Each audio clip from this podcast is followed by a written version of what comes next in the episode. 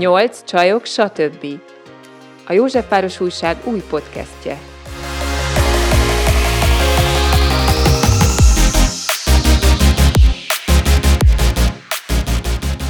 Sok szeretettel köszöntünk mindenkit a Nyolc csajok, stb podcastban.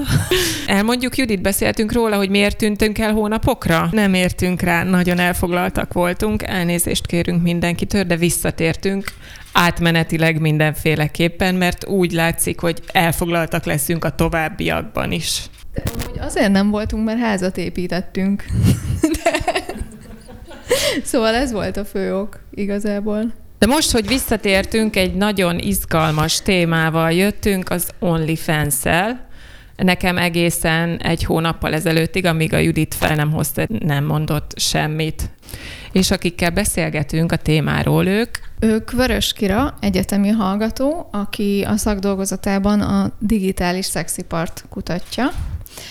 Arató Bianca, terapeuta, aki a gyógyító szexualitással foglalkozik, és Dés Fanni, aki egyrészt a NANE, a nők a nőkért, az Erőszak ellen Egyesület munkatársa, a helyzet műhely tagja, és ő pedig a diszertációjában azzal foglalkozik, hogy hogyan válnak a magyar nők transnacionálisan áruvá. És azért hoztuk be ezt a témát, mert olvastunk egy nagyon izgalmas cikket, Hát az egyfelől engem kicsit ledöbbentett, másfelől pedig szeretnénk tudni azt, hogy mi a motiváció. Mi is történik ezen az oldalon? Elmondod nekünk, Kira, mint a, mint a szaktudója itt ötünk közül? Igazából felnőtt tartalmakat találunk ezen az oldalon, tehát leginkább akik regisztrálnak, modellnek szokták őket nevezni, akik modellként nem regisztrálnak, azok mesztelen képeket, pornográf képeket, videókat, tartalmakat töltenek fel magukról, amiket a felhasználók úgy érhetnek el, hogyha fizetnek érte. Tehát vannak olyan tartalmaik a modelleknek, amiket plusz pénzért tesznek föl, amik nem érhetőek el csak a regisztrációval, de azért is föl lehet fizetés, hogy akkor privát beszélgetés, meg privát tartalmak gyártása. Tehát olyan is, hogy egy felhasználó kér egy típusú tartalmat, és akkor azt pénzért gyártja le az adott tartalomgyártó. És nekünk pedig a legfőbb kérdésünk, hogy ezt a felületet, vagy az ezen a felületen megjelenő tartalmat, ezt most minek tekintsük? Hogy ez most szexmunka, prostitúció, vagy micsoda? Most itt a prostitúció hivatalos meghatározása a Wikipédia szerint, ezt szó szerint fel fogom olvasni. A prostitúció általánosan a személyi szabadság kiszolgáltatása fizetségért vagy befolyásért. Prostitúciónak nevezik a fizetség ellenében nyújtott szexuális szolgáltatást is.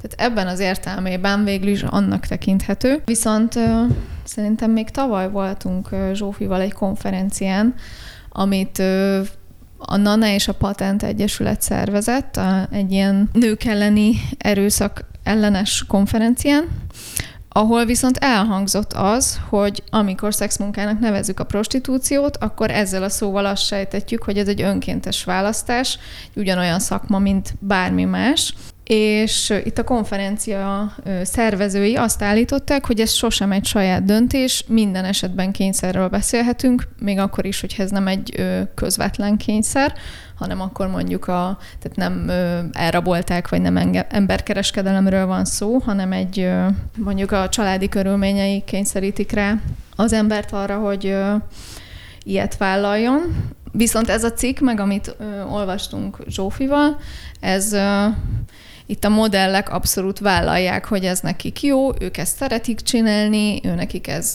élvezet, ők erre tulajdonképpen büszkék, ez egy szinte feminista aktivizmusnak tekinthető, és hogy akkor most hol, hol kezeljük ezt a dolgot. Most kényszerként, vagy pedig ez, ez tényleg lehet egy önkéntes választás.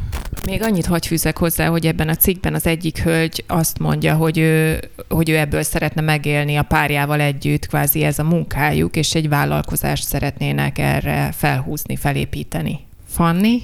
Igen, szóval nyilvánvalóan én, én egy társadalmi kontextusból tudom ezt a kérdést megközelíteni, és igazából az, hogy egyének miért választják ezt, választják, stb. stb. Ez ez egy picit másik kérdés azon túl, hogyha mondjuk megnézzük a prostitúció empíriáját, és akkor én alapvetően tehát a konkrét prostitúcióval foglalkozom, akkor nagyon-nagyon-nagyon pici az aránya azoknak a nőknek, akiknek mondjuk van egy paletten választási lehetősége, és alapvetően azt gondolom, hogy, hogy ez egy ö, nagyon mélyen strukturálisan meghatározott jelenség, mind a patriarhátus, mind a kapitalizmus által, ami az egyenlőtlenségekből fakad, tehát a szexipar maga. Pont tegnap voltam egy kerekasztalban, ahol igazából így arról beszélgettünk, hogy akarunk egy olyan világba élni, ahol a szex az egy szolgáltatás, amit meg lehet vásárolni, és akarjuk-e, hogy ez legyen a szex maga. Ö, ott az volt a percére, hogy nem, de hogy, hogy nyilvánvalóan ez egy ilyen társadalmi, társadalmi kritikai kerekasztal volt, de hogy az a lényeg, hogy, hogy nyilván ez egy skála, tehát az a része, hogy kinek mennyi választási lehetősége van, ez hogyan néz ki, de hogy alapvetően az OnlyFans is a szexipar része.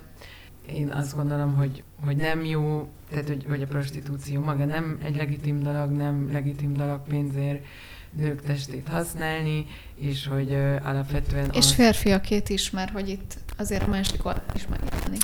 Igen, ez is szóba jött tegnap nyilván, tehát hogy nyilván, de hogy azért ezt kimondhatjuk, hogy a szexipra alapvetően a nők testét zsákmányolja ki, és akkor nyilván ez egy ilyen járulékos dolog, hogy szintén férfiak is ki vannak zsákmányolva, de sokkal kisebb arányban, meg egyébként jellemzően nincsenek olyan kiszolgáltatott pozícióba, de ez is szintén feljött tegnap, és, és nyilvánvalóan az egész jelenség amúgy mind a két nemre nagyon káros, csak alapvetően a, a nők sokkal mélyebben vannak kizsákmányolva a szexiparba, de hogy, és akkor nyilvánvalóan vannak ezek a részei, mint a webkamera biznisz, aminek az OnlyFans is egy pici része, de hogy, hogy ez is a szexipar része, és sokkal neoliberalizálhatóbb, tehát most elolvastam ezt a VMN cikket, amit átküldtetek, és akkor elénk terje az ilyen erős vállalkozó nőket, akik élik a rendes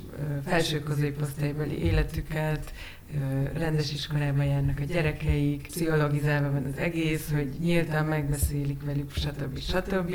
És akkor nyilván ez egy ilyen normalizációs folyamat, hogy ez a mindennapi élet része, és egy erős vállalkozó nő ilyeneket is csinál, és akkor nyilván nem adott egyének akarok ítélkezni, mert hogy nem gondolom, hogy az egyéneken múlna, de hogy, hogy alapvetően nyilván ezek mind hozzájárulnak a szexipar legitimizációjához, ami azért alapvetően arról szól, hogy nőket szexualizálunk, kis részben férfiakat is, de egyébként jellemzően a férfiakat is férfiak használják, de nyilván ilyen szempontból a webkamera biznisz egy picit más ügy, és pénzért lehet ezeket a testeket használni. Bianca, a gyógyító szexualitásról beszélünk. Beleférhet-e ez, hogy ezt pénzért vásároljuk meg? Te mit gondolsz erről? Több kliensem van, aki, aki volt már az OnlyFans-en, mint modell, és mindegyikükkel nekem az volt a tapasztalatom, hogy nem kényszerből mentek bele, hanem egyszerűen az egyiküknél egy ilyen önfelszabadító movement volt ez, mert hogy egész tini korában így túlszexualizálták, és ezért visszafogta magát. Aztán egyszer csak így dacból csak azért is címszó alatt felregisztrált, hogy jó, akkor fizessetek, és akkor élem, és akkor megmutatom magam. És azt vettem észre, hogy mindegyiknél, akit ismerek, akár kliensemként, akár személyesen, ott nincsenek, nincs több gátlás, vagy nincs több blokk, mint bármelyik nőben, aki jár hozzám, hanem teljesen ugyanazok a problémák, ugyanazok a fájdalmak, félelmek, szégyen és a többi, csak azt vettem észre, hogy az a nehéz része ennek, azért nehéz kiszállniuk, mert hogy könnyű pénzkeresési mód. Túl könnyű. És szinte... Ezt akartam pont kérdezni, hogy ha ilyen önfelszabadításról beszélünk, akkor számít-e az, hogy ezért fizetnek, vagy akár ez történhetne az Instagramon is, az Instagram engedélyezné mondjuk a mesztelen tartalmat? Simán, nem tudom. De Őszintén én ugye így a tantrával is foglalkozom, meg gyógyító szexualitás alatt nekem az a célom, hogy normalizáljuk azt, hogy beszélünk a szexről, és hogy magunkhoz nyúlunk, nem, mármint nem magunkhoz nyúlunk, hanem hogy egyszerűen nem tudom, én imádom a kezeimet a melleimen tartani, megnyugtat. Miért baj az, hogyha kezünket a saját mellünkre tesszük, és ettől miért rögtön egy tabu jön fel, vagy ma reggel idefelé jövet a villamoson, egy banánt hoztam reggelire, és megfordult a fejemben, hogy fú, ezt most meg fogom menni, de vannak körülöttem pasik. Tehát, hogy ezeket úgy tudjuk véleményem szerint ö, kiegyenlíteni, hogyha normalizáljuk, hogy igen, ez egy banán, és ez meg egy mell. Jó reggelt! Tehát beszéljünk róla, miért nem? És nem gondolom, hogy nagyon lehet ezt egységesíteni, hogy, hogy ez most káros-e vagy nem. Úgyhogy én úgy is jöttem ide, hogy én előre szóltam, hogy nem tudok se mellette érvelni, se ellene, mert az, ami valakinek fájdalmat okoz, az másnak gyönyörteljes. Az, ami valakinek traumatizáló, az másnak felszabadító és ez mindenkinek a saját processze, a saját folyamatai, és mindenki más, hogy szabadítja fel magát a szexualitásában, úgyhogy attól még, hogy igen, jönnek hozzá a tabuk, meg az, hogy ami intim, annak titkosnak kell lennie, pedig az, hogy intim, az nem egyenlő a szexel, az, hogy intim, az nem egyenlő az, hogy mesztelen vagy, csak az a egyenlő, hogy őszinte vagy magaddal, és egyszerűen felvállalod önmagad őszintén és félelem nélkül, és miért kell ö, tabusítani azt, hogy valaki meg szeretné magát mutatni. Úgyhogy van, számomra van egy ilyen oldala is ennek, és a személyes folyamatokban, akikkel együtt dolgoztam, általában az volt a cél, de ez most megint nem statisztikai adatok, hanem egy személyes vélemény, hogy inkább azzal volt a munka, hogy hogy felfedezzék azokat az értékeket, ami nem a külső, hanem hogy igenis rájanak a saját útjukra, mint nő, és merjék megélni a saját kincseiket nem modellként, és nem a mesztelenségükkel, hanem akár más módokon, tehát hogy rájönnek arra, hogy ők máshogy is fel tudják magukat tartani, és hogy ez a lustaság, amihez hozzá kötődött, ez átalakuljon egy ilyen izgalommá, hogy na, mi van még itt az életben, amit csinálhatok magammal, ami, ami most a következő szenvedélyem lesz. Neked mi a tapasztalatod, Kira, hogy mi a motivációjuk azoknak, akik fölregisztrálják magukat, és készítenek is magukról mindenféle videókat, képes tartalmakat? Leginkább a pénz motiválja az embereket, mert ez úgy jön elő, hogy ez egy könnyű pénzkereseti lehetőség, mert így ez terjedt el így a, a mainstream médiában, miközben ez egyébként nem így van. Tehát, hogyha először a szexkameraiparágról beszélek, nagyon telített. Nagyon sokan vannak, vannak olyanok, akik régóta csinálják, akiknek megvan egy saját követőbázisa, és ők hozzájuk előbb eljutnak az új emberek, amikor valaki újonnan felregisztrál, nagyon nehéz, években is telhet az, hogy legyenek visszajáró olyan felhasználók, akik őket nézik. Tehát az elsőre egy ilyen nagyon kecsegtető dolognak tűnik, hogy akkor jönni fognak, de nem, meg az algoritmus is ugye azokat dobálja föl ugyanúgy, mint az Instagram, vagy bármelyik social media algoritmusa, azokat dobálja föl ezeket az oldalakon, akik már alapból népszerűek. Én egy 2021-es adatot láttam, de igazából azt se tudom, hogy ez mennyire hiteles. Abba az volt benne, hogy 30 millió felhasználó van, és fél millió, aki a másik oldalon van, tehát aki tartalmat gyárt. Erről te tudsz valamit? Vagy kb. mik a számok? Mert hogyha ezek a számok, akkor az, hát akkor az úgy tényleg nehézkes arányaiban véve Pontos kiemelkedni. Most így, így nem tudok. Igazából ami még nagyon fontos szerintem így az OnlyFans témájában, hogy ez egyébként úgy lett nagyon híres, hogy amúgy hírességeken keresztül. Tehát Beyoncé megemlítette a Savage remixében, a, nagyon elterjedt az a hír, hogy a Bella Thorne regisztrált, és egy nap alatt egy millió dollárt keresett és akkor így hirtelen mindenki felkapta a fejét, hogy húha, akkor itt milyen gyorsan lehet pénzt keresni, miközben ezek az, tehát például Bellatornő azért keresett nagyon sok pénzt, mert neki már volt egy alaphírneve. És így ez adta meg az embereknek, hogy akkor így felismerték, és egyben ez is adott hozzá, hogy úgy gondolják, hogy ez, ez így bekerült a mainstreambe igazából, és hogy így egyre inkább levette ezt a stigmát így a digitális szexiparról, ami rajta volt, és egyre elfogadottabbá tette azzal, hogy hírességek amúgy felszólaltak mellette, nagyon sok híresség felregisztrált, és ez emiatt vált népszerűvé, és emiatt gondolták úgy, hogy itt bárki könnyen felregisztrált és pénzt keresett rajta. Akkor, az, akkor ez azt is jelenti, hogy igazából egyáltalán nem vagyunk tisztában az értékeinkkel, vagy hogy mik az értékeink, nincs, nincsenek, nincsen értékrendünk, és, és azt se tudjuk, hogy a testünk mennyit ér, vagy beárazzuk akkor kvázi, vagy, vagy mi történik itt? Hát ez már egy ilyen kapitalista keret, amiben beszélsz, tehát hogy én nem gondolom, hogy az lenne az értékünk, hogy a testünk szexualizálva van, hanem az, hogy a testünk szexualizálva van, ez az nők elnyomásának a része. És pont ezek a példák, amiket felhoztál, tehát hogy nyilván így meg akarok enni egy banánt, hogy anélkül, hogy valaki arra gondolna, vagy bármilyen szexuális asszociációja lenne erről, és hogy ez már annak az eredménye, hogy egy iszonyatosan szexualizált társadalomban élünk, ahol, amit, ahol a szexet áthatja az, hogy azért fizetni lehet, hogy gyakorlatilag egy áruvá vált, ami egyébként a saját szexualitásunkat is áthatja nyilvánvalóan, és akkor ennek az az eredménye, hogy az, hogy én eszek egy banánt, abból lesznek ilyen szexualizált asszociációk, de nem gondolom, hogy ez az értékünk lenne, meg azt se gondolom, tehát, hogy, hogy azt gondolom, hogy alapvetően az, hogy, hogy, hogy a nők teste áruvá válik, és akkor nyilván ez is egy skála, tehát, hogy beszélhetünk a prostitúcióról, ahol konkrétan beszélhetünk a webkamera bizniszről, beszélhetünk arról, hogy milyen plakátok vannak az utcán, hogyha kimegyünk,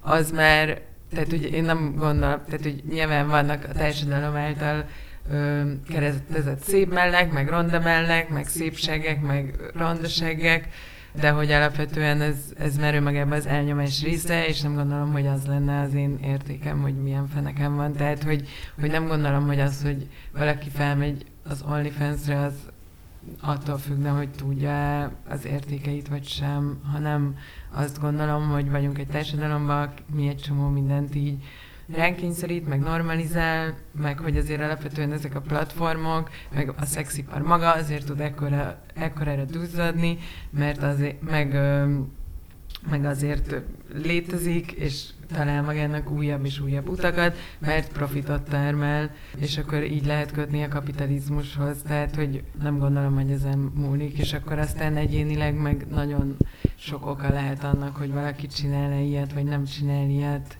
meg mondjuk mi a megoldása arra, hogy túlszexualizálták egész gyerekkorában, mert lehet, vagy azt is választhatom, hogy elmegyek egy pszichológushoz, és feldolgozom a traumáimat, azt is választhatom, hogy felmegyek az OnlyFans-re, de nem gondolom egyébként, hogy ez egy egyéni felelősség lenne, tehát azt gondolom, hogy ebben a társadalomban azt kéne megelőzni, hogy ne legyenek gyerekek, akik vaginával születnek, és ezért túl szexualizálják őket egész gyerekkorukba, ami már ugye önmagában egy nagyon traumatikus dolog. Egy kiegészítés amúgy, hogy ebben a példában ő jár pszichológushoz, és azért jött fel, hogy ő neki ezt a lépést most meg kell tennie. Csak hogy kerek legyen a sztori. Én nem gondolom, hogy, e, hogy valaki jó vagy rossz ember, mert egy olyan társadalomban, ahol ezek a keretek ezt vagy ezt hmm. választja, vagy nem gondolom, hogy hogy ez egyéni jó vagy rossz választásokon múlik, hanem azt gondolom, hogy, vagy mondjuk én azt tartom felelősségemnek, hogy valamilyen módon tegyek egy olyan társadalomért, ami nem így működik, de, de igen, tehát, hogy, hogy nem gondolom, hogy ezekben lenne egyéni felelősség, vagy nem gondolom, hogy ezeket egyénileg meg lehetne oldani.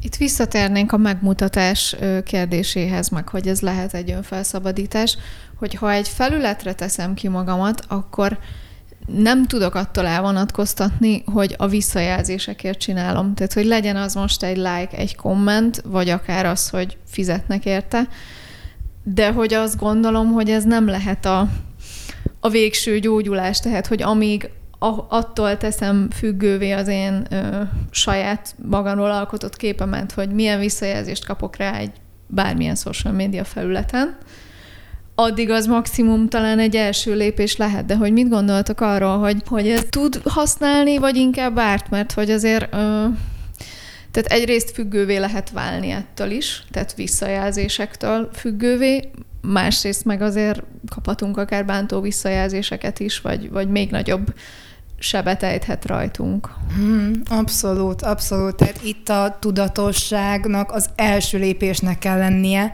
mert ez az, ami, ami különbséget tesz a, a között, hogy abuzálod-e magad azzal, hogy fent vagy, vagy nem. Tehát ha tudatosan úgy döntesz, hogy te ezt most ki akarod próbálni, mert miért ne, és szexualitásról beszélünk, tehát itt egy csomó olyan fétis is van, amivel számolnunk kell, és ez a saját testünk, tehát itt egy csomó olyan dolog van, ami mindenkinek a saját kreatív módja, hogy hogyan él meg, és hogyha tudatos vagy arról, hogy te most ide kényszerből mész fel, mert nem tudom, milyenek a családi körülményeid, akkor már legalább nem vagy vak, és ez segít. Tehát ez egy csomó évet és egy csomó, csomó nyomorúságot megspórol, mert hogy a kezedben van az erőd, és egy kicsit tudatosabban tudod látni azt, hogy milyen az élet szakaszod, és hogy mit miért csinálsz. Tehát már kevésbé vagy az áldozata a körülményeknek. Ténylegesen fel lehet amúgy arra készülni, amit ott az ember kap? Itt inkább királyhoz fordulnék, hmm. hogy... Ez egy jó kérdés. Hogy nem biztos, hogy naív kislányként felregisztrálok erre a hmm. felületre, és mondjuk mire számítok, és utána mit kapok, hogy erről, erről van-e bármilyen visszajelzésed, amit kaptál Személyesen ugye nem a modellekkel még nem interjúztam, de a platformokon, meg fórumokon, ahol olvasok, úgy érzem, hogy nem. Tehát, hogy nagyon sokszor nagyon nehéz nekik megbirkózni azzal, hogy milyen bántások érik őket, hogy hogy találják meg őket, milyen üzeneteket kapnak, tehát hogy itt nagyon sok mindennek teszik ki magukat, és amúgy nagyon sokszor ezt mondják, hogy a digitális szexipar ez a biztonságosabb formája, ugye, mert hogy nincsen kontakt. De lelkileg meg pláne nagyon megterhelő szerintem.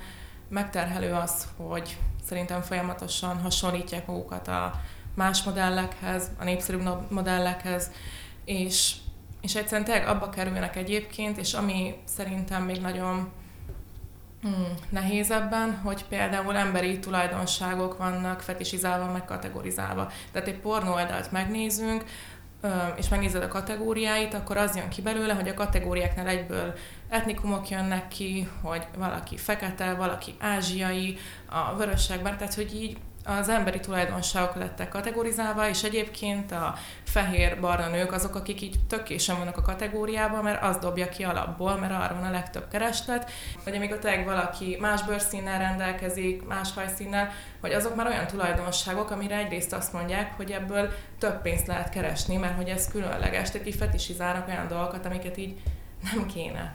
És, és emiatt ez nehéz szerintem.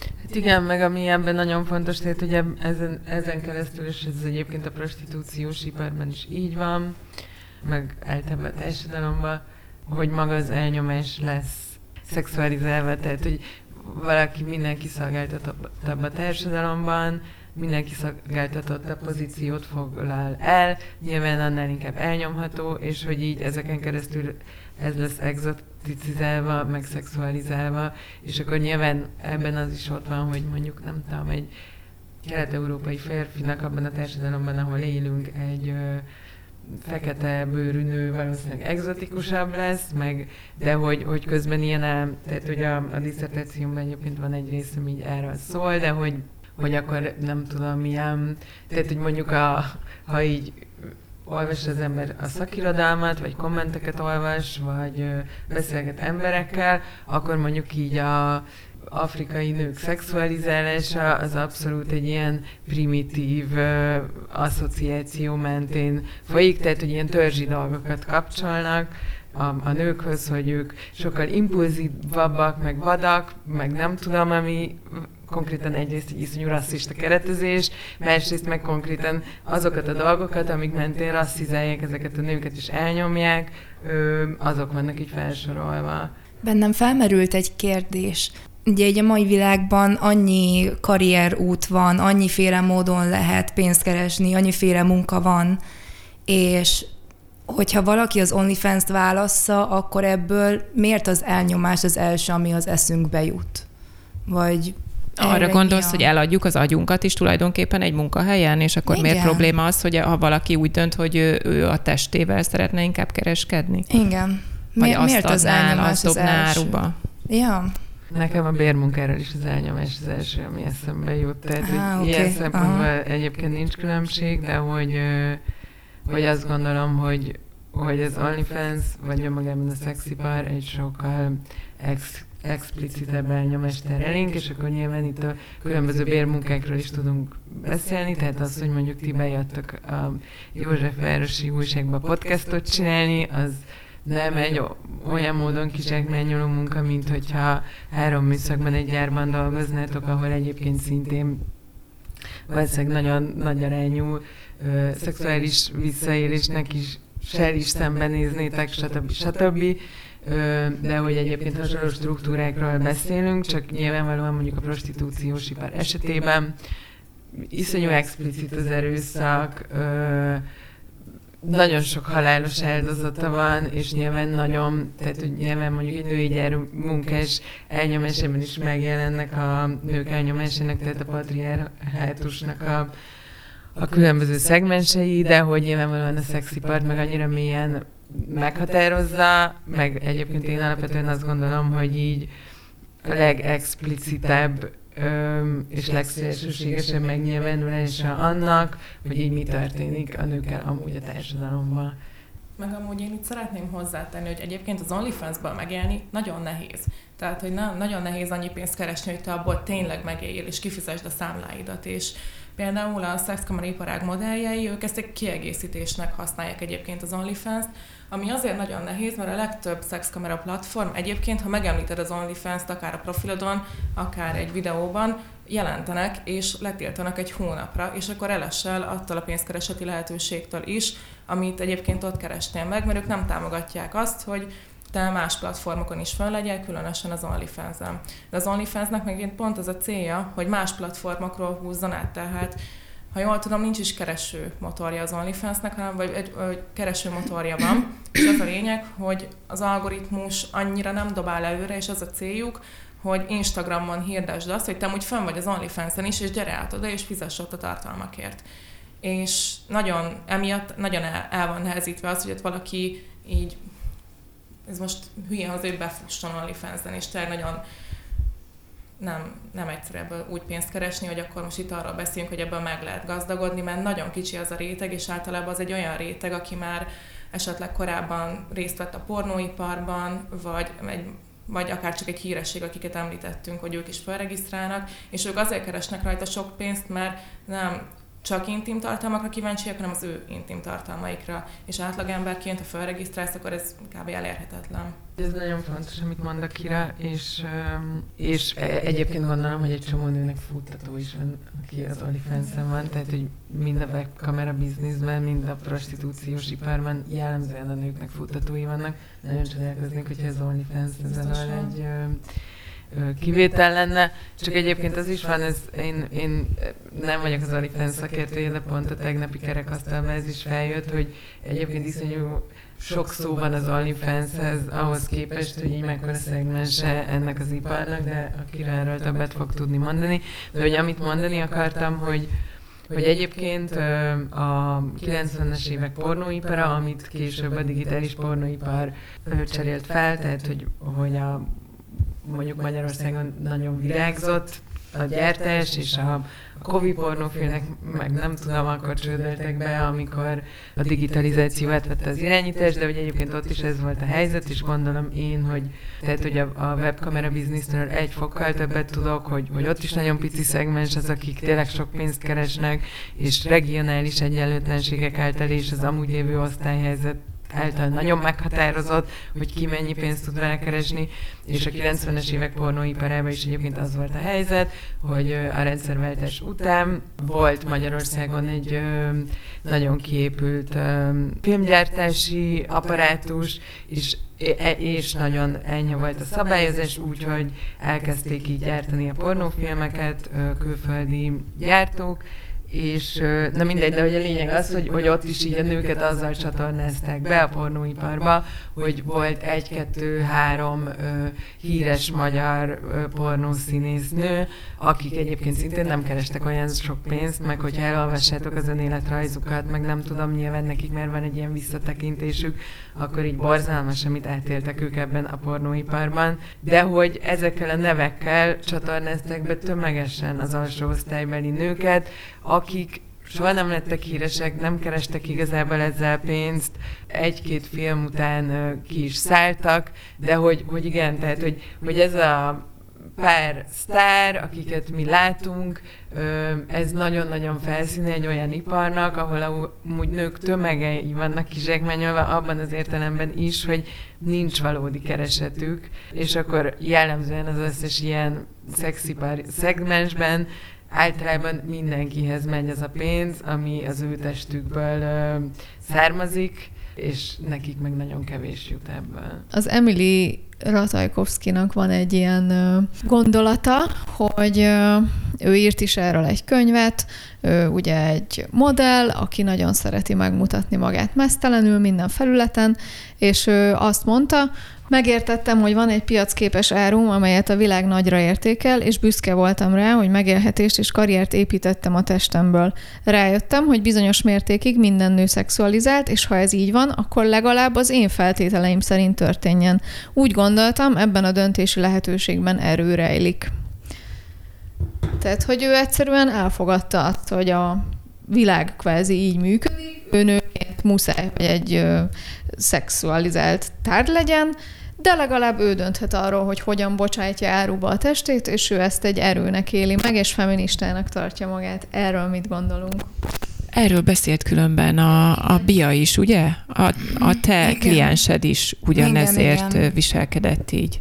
Igen, és amúgy tök érdekes, mert amikor mondta a Fanni, hogy feminista, én azt hittem, hogy te ezen az oldalon leszel, Úgyhogy ez tök érdekes, hogy mennyire, mennyire sok perspektíva van. Itt megint egy olyan nőről beszélünk, akinek már volt egy ismertsége, volt egy hírneve, volt egy karrierje, és ő megint egy nagyon kis százaléka azoknak a nőknek, akik a szexiparnak a részei, mint hogy most a digitális szexipar, vagy maga a szexipar. És, és emiatt nagyon nehéz ez, mert neki lehet, hogy ez volt a választása, de a többi nőnek így nincs. Tehát, hogy akik ebbe az iparba mozognak, nagyon sokan kényszerítve vannak, még a digitális szexiparban is egyébként, tehát a szexkamera platformokon is, akik részt vesznek modellek, nagyon sokuknak futtatója van. És egyébként nagyon sok modell van, akik ilyen elnyomott országokból vannak, a Fülöp-szigetek az egyik nagy központja egyébként, és ott a lányok rendszeresen futtatóval dolgoznak, és amit ők ott megkeresnek pénzt, az nem hozzájuk kerül. És még nagyon sokszor itt előjön, hogy ők általában nem is beszélnek angolul, a felhasználók nagy része pedig egyébként ez, ezen a nyelven kommunikálna velük, és nem tudnak kommunikálni, és ilyenkor ők sokkal jobban kivannak téve ennek az egész helyzetnek, és tehát, hogy ott is azt a réteget látjuk a digitális szexiparban is, akik amúgy fel tudnak szólalni, mert beszélik a nyelvet, van Instagramjuk, YouTube csatornájuk, beszélnek róla, hogy, hogy ők ezt miért és miért szeretik, de ők egy nagyon kis százaléka, és vannak azok, akiknek meg nem halljuk a hangját, mert nem tudjuk hallani őket egyszerűen. Hozzátenném azt is, hogy azért egy nagyon dekoratív, tökéletes testű beszélünk, és az, hogy mondjuk ő így bocsánat, áruba az ő saját testét, és ezzel milyen sikereket ér el, az mondjuk lehet, hogy nem mindenkiben kelt feltétlenül jó érzéseket, vagy, uh-huh. vagy mondjuk milyen elvárásokat tesz azokra a nőkre, akik szintén úgy érzik, hogy mondjuk rossz értelemben szexualizálva vannak, de mondjuk nem szeretnék magukat ilyen módon eladni, vagy akár úgy gondolják, hogy nem is tudnák. Tehát... Főleg, főleg, hogy nem is tudnák. Hát meg tehát, hogy most mi a siker, vagy hogy, de hogy, ö, szóval, hogy, hogy igen, ezek ilyen egyéni megoldási stratégiák, ö, és akkor ha valószínűleg, ha valaki privilegizált helyzetben van, akkor van lehetősége arra, hogy legyen egyéni megoldási stratégiája egy nagyon igazságtalan társadalomba, de igen, szóval, hogy megint így vissza tudok csatolni a királyra, hogy, hogy, hogy közben meg ez legitimál egy olyan ipart, ahol a nők 98-99%-a erőszakolva vannak, kényszerítve vannak, és semennyi pénzt nem keresnek ebből, és valójában, mert amikor megszülettek, azért, mert olyan szegénységbe születtek, amilyenbe determinálva volt az, hogy velük ez fog történni, és egyébként azért, mert vaginával születtek, tehát, hogy igen, tehát én is azt gondolom, hogy itt mondjuk húznék egy a között, hogy valaki mondjuk ö, a saját ö, szexuális felszabadulásaként, vagy akár, akár gyógyulásaként azt éli meg, hogy, hogy ez neki egy vállalható út, és ő ebből, ő ebből minden értelemben profitál, meg hogy egy világhírű ember, aki könyvet ír erről, és minden felületen ezt nyomja, hogy míg az előbbi az nem tesz ránk egy nyomást, meg az az ő egyéni megélése lehet, meg, meg senkinek nem árt vele, ezt már lehet, hogy ezt a nézőpontot mondjuk ártalmasnak gondolnám. Hogy hát igen, de egyébként az OnlyFans-nél van ilyen, hogy, hogy így kényszerítik, hogy, hogy fent legyen, és elszedik az összes pénzét, tehát itt ez ugyanaz a kategória?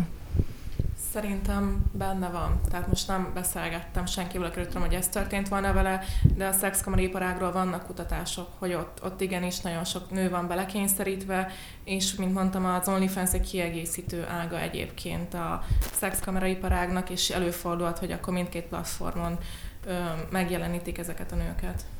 Á, értem. Így na, hogy erőszak, és így azért teljesen más én végig arról beszéltem, akik úgy döntenek, hogy, hogy ezzel szeretnének foglalkozni, és hogy ez a saját szexualitásukat nézve, a saját fejlőd, emberi fejlődésüket, lelki fejlődésüket és a társadalmat nézve mit jelent.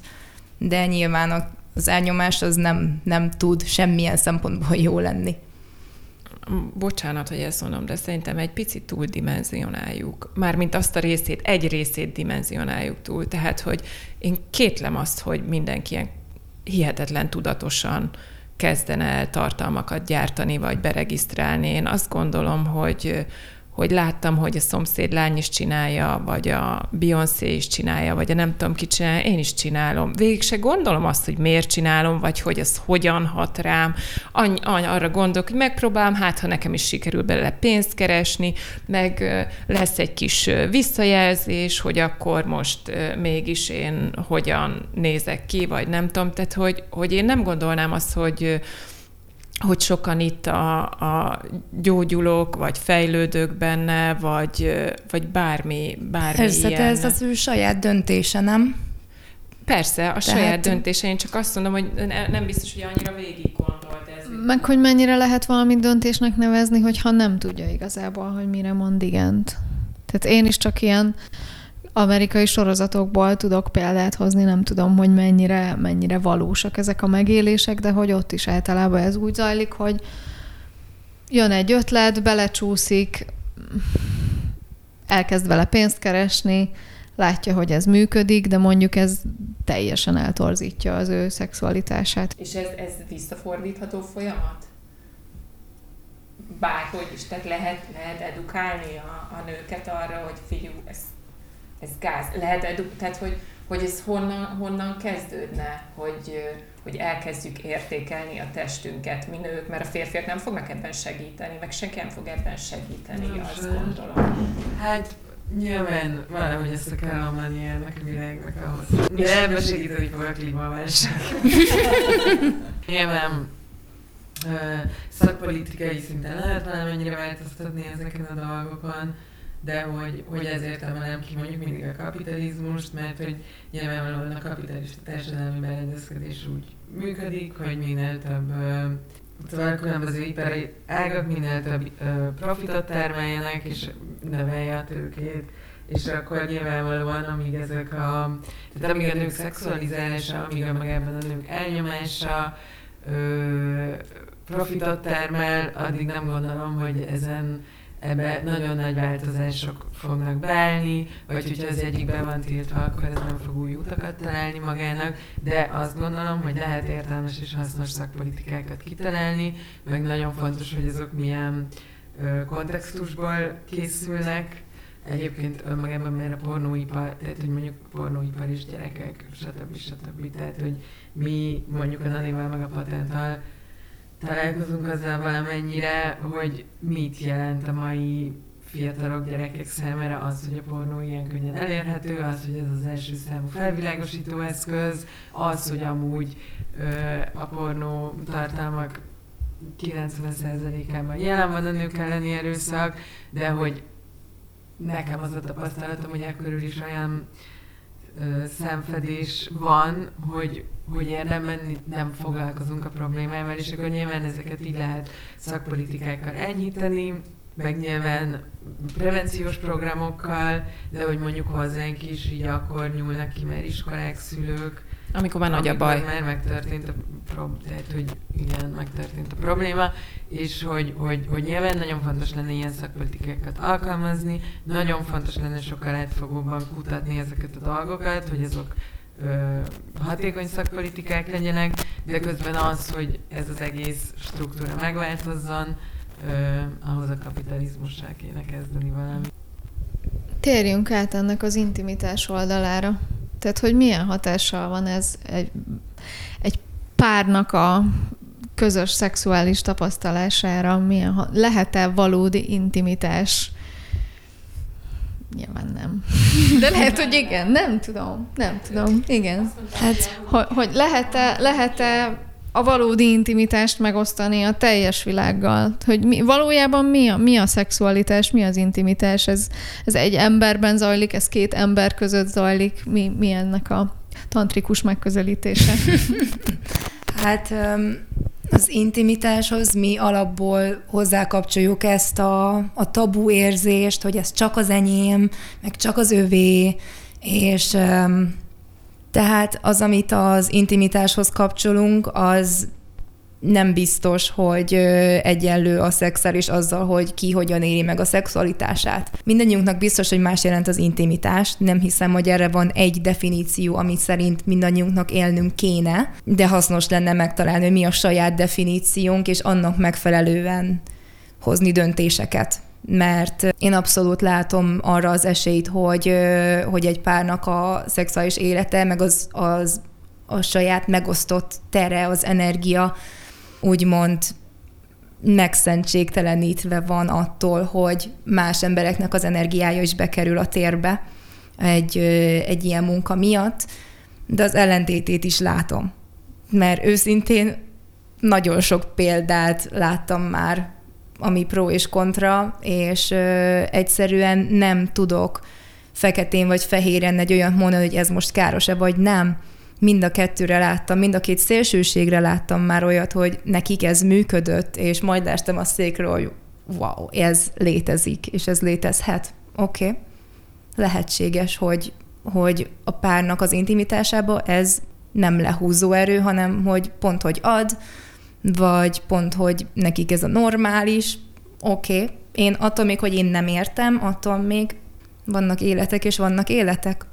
Igen, szóval, hogy megint ez, hogy mik a megoldási stratégiáink. Ö, egyénileg az egy dolog. Ö, a Csányi Ger- Gergelynek, akivel egyébként írtunk egy ilyen vagy szerkesztettünk közösen a Szexpolitikai Gazdaságtana című replika blokkot, ami különböző tanulmányokból áll, ami így a szexualitásról is arról szól, hogy ez társadalmilag hogyan meghatározott, meg történelmileg hogyan meghatározott meg az egyenlőtlenségek, hogyan határozzák meg, és egyébként a, a kapitalizmus hogyan integrálja a saját működésébe, tehát hogy így hogyan van felhasználva egy csomó kontextusban a profitszerzés érdekében, de van egy ilyen című kettős mérte cikke, hogy mit csinál a tőke az ágyban, és egyébként ez a cikk is, meg hogy, hogy az egész blokk is arra próbál választ adni, hogy a hétköznapi ember mindennapi szexualitásában valójában ezek a társadalmi kontextusok is, történeti kontextusok is, egyenlőtlenségek ö, hogyan jelennek meg, és hogy hogy nyilvánvalóan ezek határozzák meg magát a szexualitást is, tehát hogy, hogy ezeket így nem lehet leválasztani egymásról, hogy, hogy mi történik a pornóba, amúgy mi történik az ágyba, és nem azért, mert hogy ami a pornóba történik, az reális, vagy úgy tényleg mert az ősember is erre vágyott, hanem azért, mert oda-vissza hat egymásra, és egyébként ezért is nagyon káros mondjuk így ezeknek a dolgoknak a digitalizációja, meg az, hogy, hogy a pornó ennyire egyszerűen elérhető, mert hogy, hogy ott egyébként szintén van egy ilyen verseny, mint ahogy minden iparban, és ez a verseny úgy néz ki, hogy minél kiugróbb tartalmat csináljak, és minél addiktívabb tartalmat csináljak. A minél kiugróbb tartalom az jellemzően vagy erőszakot foglal magában, vagy fura dolgokat, és aztán az emberek ezt nézik, tehát hogy a társadalom nagyon nagy aránya néz pornófilmeket, a férfiak nagyon nagy aránya néz, de a, a nők is. Nyilvánvalóan ez meg fog jelenni a, az ágyban. Az ember, igen, az ágyban. És hogy hogy, hogy lehet erről is beszélni, hogy akkor most így, hogyha te ezt csinálod, meg azt csinálod, akkor amúgy hogyan tartod fel az intimitást, de hogy szerintem valóban bejönnek ezek a kérdések, hogy mi az intimitás, mi a szex, és akkor abban, amit mi mindennapi szexualitásnak tartunk, az valójában mennyire a saját igényeinkre válaszol, és mennyiben határozza meg a társadalom meg, hogy mit vár el a társadalom meg, hogy az egyénekbe ezek az elvárások hogyan integrálódnak. És akkor én azt gondolom, hogy nem ismerjük azt a szexualitást, ami mondjuk ezektől az egyenlőtlenségektől független. Bianca, szerinted lehet függetleníteni? Mert amennyire tudom, te pont az, azzal dolgozol, kliensekkel, hogy ezeket, ezeket a külső elvárásokat leválasszuk, és a, a klienseit felfedezzék magukban azt az ősi szexualitást, ami, ami mindentől független, de hogy vajon létezik-e ilyen, ami mindentől független, szerinted?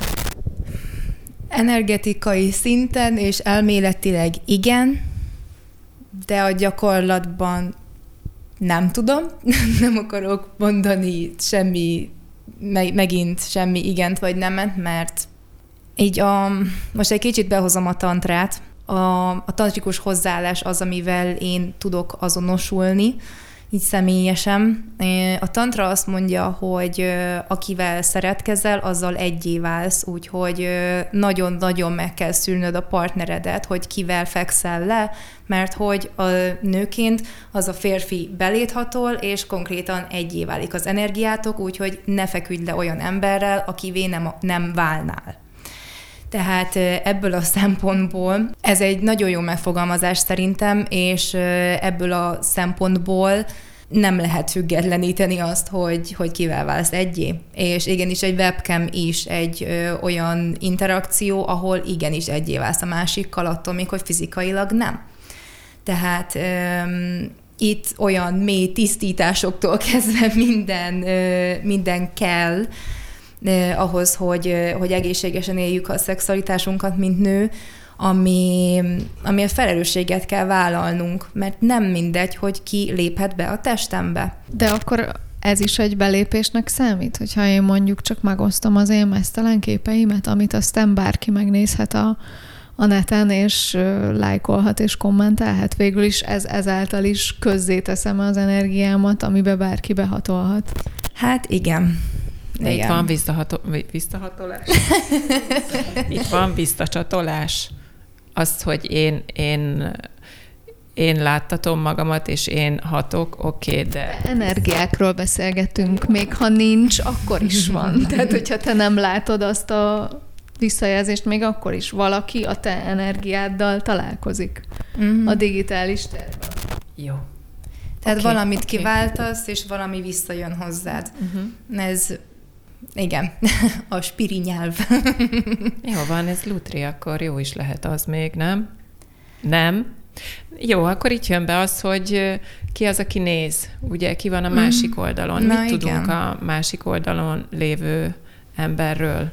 Nagyon sok kutatás mutatta ki ezt egyébként, hogy a felhasználók például elkezdenek amúgy nem is feltétlenül érzéseket táplálni, de hogyha vannak olyan modellek, akikhez visszajárnak, beszélgetted, hogy ezek a privát műsorok során ők például beszélgetnek is csatán közben, és akkor elkezdik azt érezni, hogy köztük itt kialakult valami, Kötődnek. és kötődés, de ezt ugye csak általában csak a felhasználó érzi, mert a modellnek most, most több, több ilyen felhasználó is van, és sajnos ebből alakulnak ilyen zaklató szituációk, és próbálják kideríteni a modellnek a valódi személyazonosságát, próbálják őt megkeresni, és atrocitás is, vagy hogyha Próbálják azzal védeni őket platformok egyébként, hogy nagyon sok, tehát ha van egy ország, akkor ha te mondjuk Magyarországon csinálod, Magyarországon modellket, akkor magyar felhasználóknak nem fog mutatni.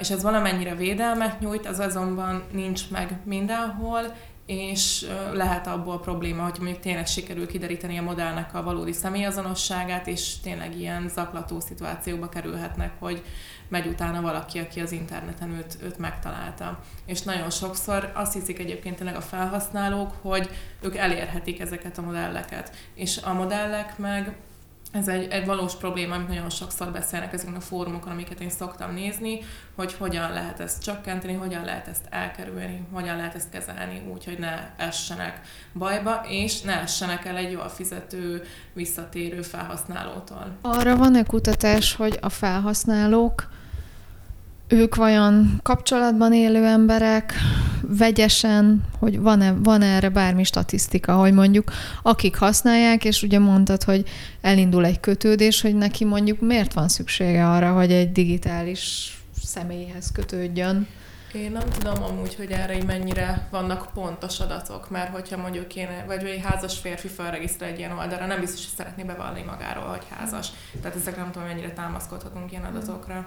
Én azt gondolom, hogy a, aki fölregisztrál egy ilyen oldalra, nyilván valamilyen hiányban szenved. Nem tud jól nőkkel vagy jól férfiakkal kapcsolódni ez a személy, de mi az, ami hiányzik? Hát szerintem ez most megint egy, tehát hogy nyilván lehet ilyen is, mondjuk amikor a, interjúztam a diszertációmhoz nőkkel, akik részei voltak a prostitúciós iparban, akkor ők mondjuk nagyon sokszor fogalmazták meg azt, hogy azért használják őket férfiak, mert ellenük elkövethetnek olyan erőszakokat, amit a feleségük ellen nem, vagy stb. stb. Tehát, hogy nyilván lehet ez is egy része, ami egyébként szintén egy nagyon, tehát én nem gondolom, hogy arra, hogyha neked az a szexuális vágyat, hogy verj egy nőt, akkor arra az a megoldás, hogy versz egy nőt, hanem az, hogy hm, ezzel hm. kezdesz valamit, abban az értelemben, hogy, hogy miért vágysz erre ami egyébként a mai társadalomban nem egy nagyon meglepő dolog, pont azért, mert hogy a pornó tartalmakban ez nagyon gyakori,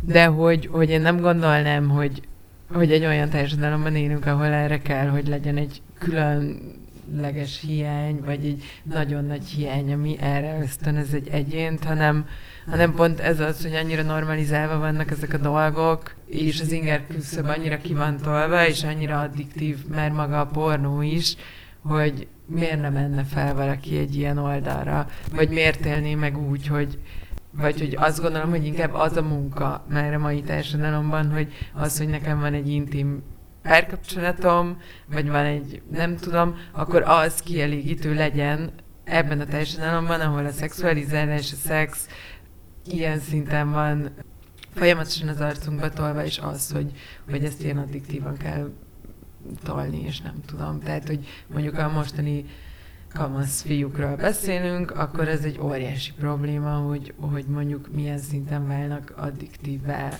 a pornótól. Onnantól kezdve probléma az, hogy valakinek az, hogy egy nővel ö, ö, él szexuális életet, ö, mennyi ideig ö, kielégítő számára, és amúgy nem az, tehát, hogy nagyon sokszor. Tehát, hogy ezek mind létező problémák a mai társadalomban, és akkor innentől kezdve nem gondolom, hogy arra kell egy különleges igény, hogy én felmenjek az OnlyFans-re, vagy, vagy mármint egy különleges hiány, meg hogy egyébként ezt is nagyon szeretik így a nőkre terhelni, hogyha mondjuk a férjük felmegy egy ilyen oldalra, hogy mert nem tudom, csak a gyerekével foglalkozott már. Meg amúgy is elengedte magát. Igen, Nézd igen, már, szült már. tíz igen. gyereket, és akkor a szemét volt, hogy még el is engedte magát, és nem, tehát hogy itt vannak ezek az ilyen nagyon ellentmondásos elvárások a nőkkel szemben, meg az iszonyú sok teher, ami rajtuk van, tehát lehetőleg legyél szexi, de azért legyél a másiknak, a, vagy a férjednek az anyukája, és gondoskodj róla, ö, legyen tiszta a háztartás, főz, ö, alapvetően te menedzseld a gyerekeket, és akkor még sorolhatnám azt a nagyon sok dolgot, és akkor aztán, hogyha még, tehát hogy akkor ez is általában a, a nőkre van terhelve, hogy így miért csinált a partnered ilyet, de hogy egyrészt azt gondolom, hogy ez mindenkinek az maga felelőssége, másrészt meg, hogy, hogy picit azt gondolom, hogy ebben a társadalomban inkább mert arra kell, hogy legyen egy tudatos igény, hogy én a partneremmel szeretnék egy intim viszonyt, ahol a szexualitás más módon érték, és sajnos ez kezd így nehézé válni, de nem tudom, hogy ti erről mit gondoltok. Én, én választ kaptam tőled, igazából ez a fölmegyünk ide-oda pornót nézünk, ez is egy kényszeredettség. De a kényszerek is ugye miből jönnek? Az elnyomásból, ugyanúgy. Tehát a felhaszn- úgy érzem, hogy a felhasználó és a modell is ugyanabból a világból jön, ahol van, amit titkolnia kell, és amit nem vállalhat fel,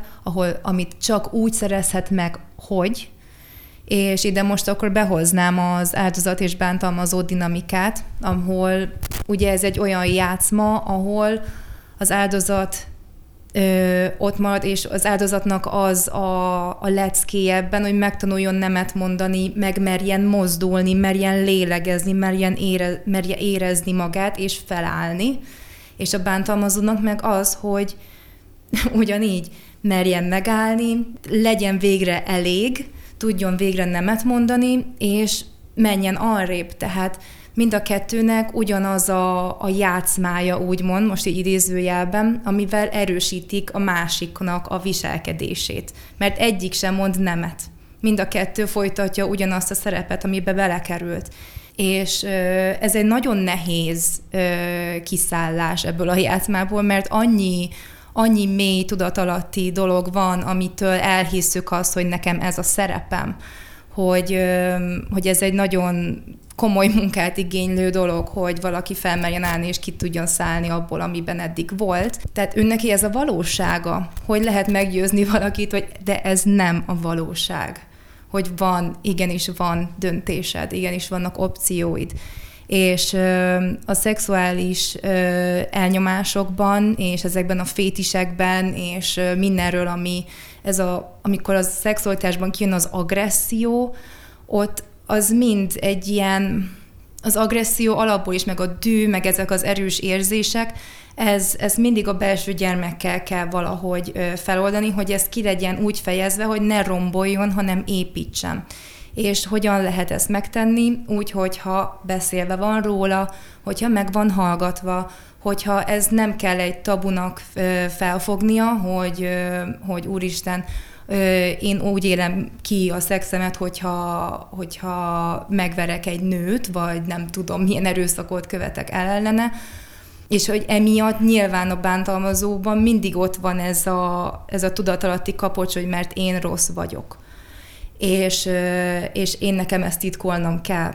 És nekem éppen ezért ez a hivatásom, hogy beszélni kell ezekről a dolgokról, hogy az ember felismerje azt, hogy miben van, hogy, hogy el tudja dönteni, hogy ő neki jó-e az, hogy ez az ő története, vagy szeretne rajta változtatni. És hogy ezek a fétisek, és ezek a belső agressziók, és ezek a vágyak, ezek nincsenek kőbevésve, hanem egy belső igényt fejeznek ki, amit nem kéne ennyire tabusítani, mert minél jobban tabusítjuk, annál nagyobb ez a tűz, annál jobban ki akar jönni. Nekem ez, ez a bántalmazó áldozat játszma, tehát hogy nekem ez egy ilyen nagyon áldozathibáztató uh, meg, mm, Nem annak terveztem, abszolút nem. És hogy alapvetően én így azt gondolom, hogy hogy az, hogyha, tehát hogy nyilván menjenek terápiába a bántalmazó férfiak, és uh, kezdjenek valamit magukkal, de egyébként uh, a külföldi kutatások azt mutatják, hogy nagyon, tehát hogy a bántalmazás alap nyilván traumákon is múlik, de hogy alapvetően egy attitűd,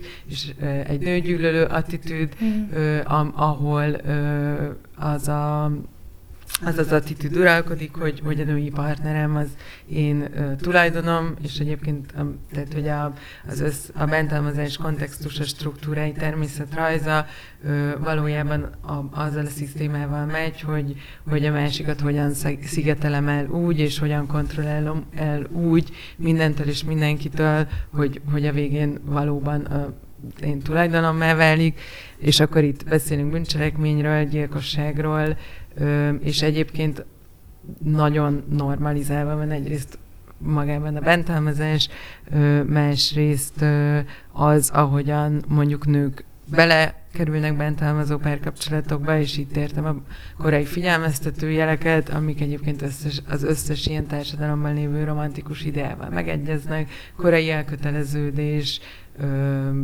feltékenység, stb. stb. Tehát ezeket mind nagyon senki nem fogja felismerni a bántalmazó párkapcsolatokat az elején, akinek nincs erről egy tudatos tudása, és aztán meg ö, a nők többsége egyébként kér segítséget, amikor benne van egy bántalmazó párkapcsolatban, de annyira visszautasító, tehát, hogy így jó, de legalább nem iszik a férjed, ó, én ezt nem hiszem el erről a rendes emberről, ö, oké, de így nem tudok segíteni, tehát hogy, hogy olyan visszajelzéseket kapnak, hogy nem tudnak kiszállni, gazdaságilag nem tudnak kiszállni, tehát hogyha az embernek már gyerekei vannak, a másik keresi a pénzt, teljesen el vannak szigetelve mindentől, akkor nem fognak tudni kiszállni egy bántalmazó párkapcsolattal, és önmagában a dinamika olyan, hogy a statisztika az, hogy a nők átlagosan hétszer próbálnak meg kiszállni, és hát egyszerre sikerül, de hogy Magyarországon annyira nem biztosítottak ennek az alapjai, és egyébként például a fizikai erőszak jellemzően nem az elején történik meg egy bántalmazó párkapcsolat után,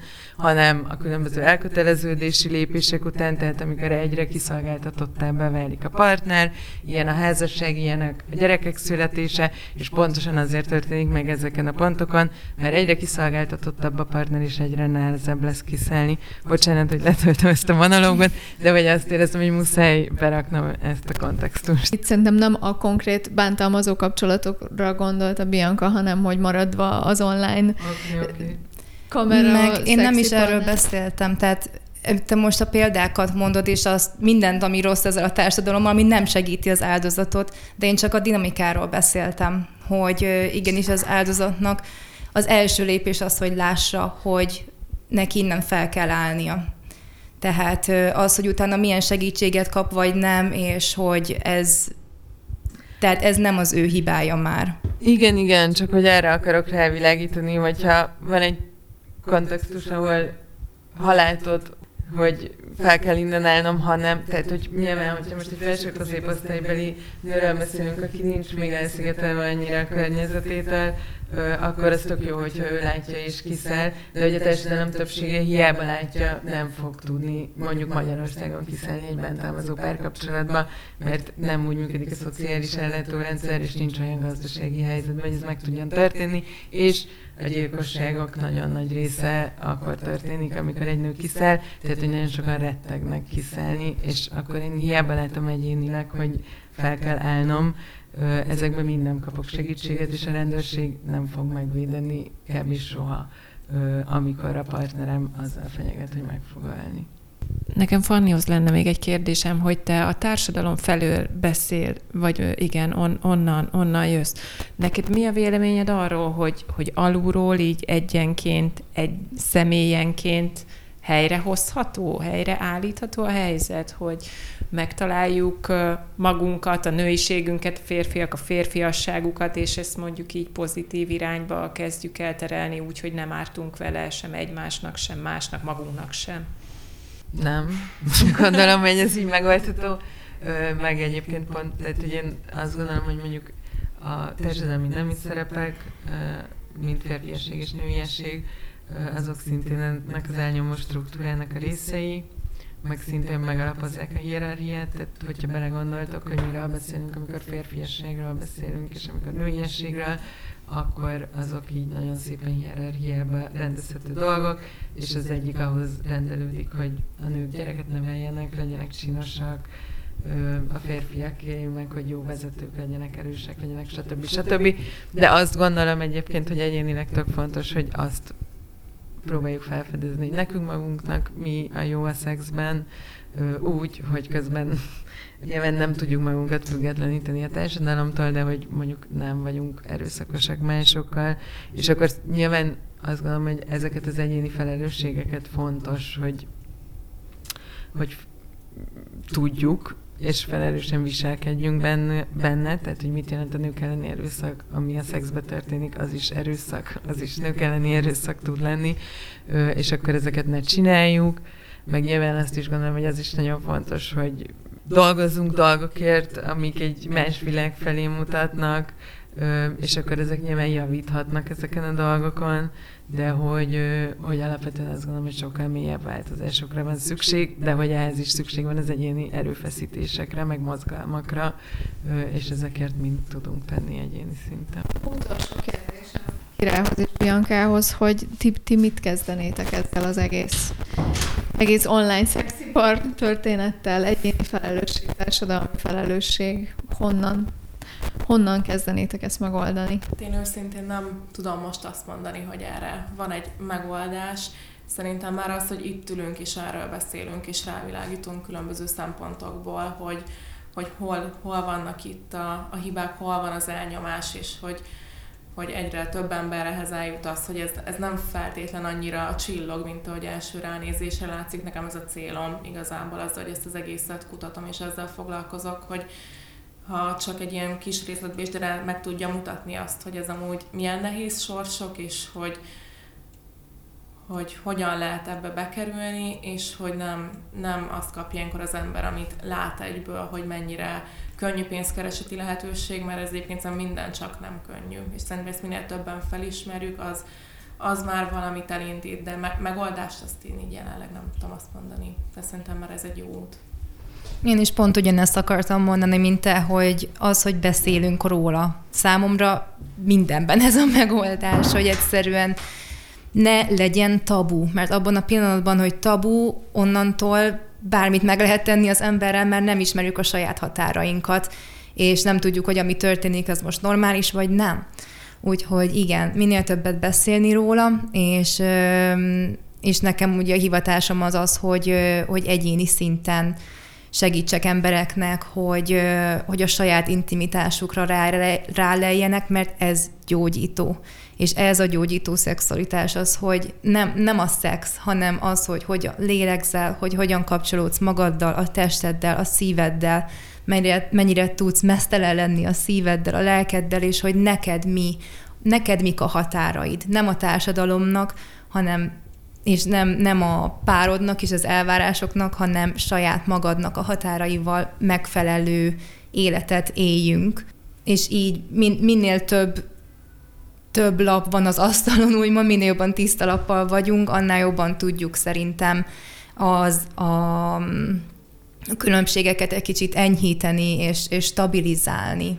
Akkor köszönjük szépen ezt elfogadjuk utolsó mondatnak a mai adásunkban. Nagyon szépen köszönjük, hogy itt voltatok velünk. Mi is nagyon köszönjük. Köszönjük nektek is, hallgatók, hogy itt voltatok velünk. Nem mondom, hogy, és nem ígérem, hogy mikor találkozunk legközelebb. De ma megvan a következő témánk, úgyhogy még lehet, hogy idén. Lehet, hogy idén. Köszönjük, hogy itt voltatok. Sziasztok! Sziasztok!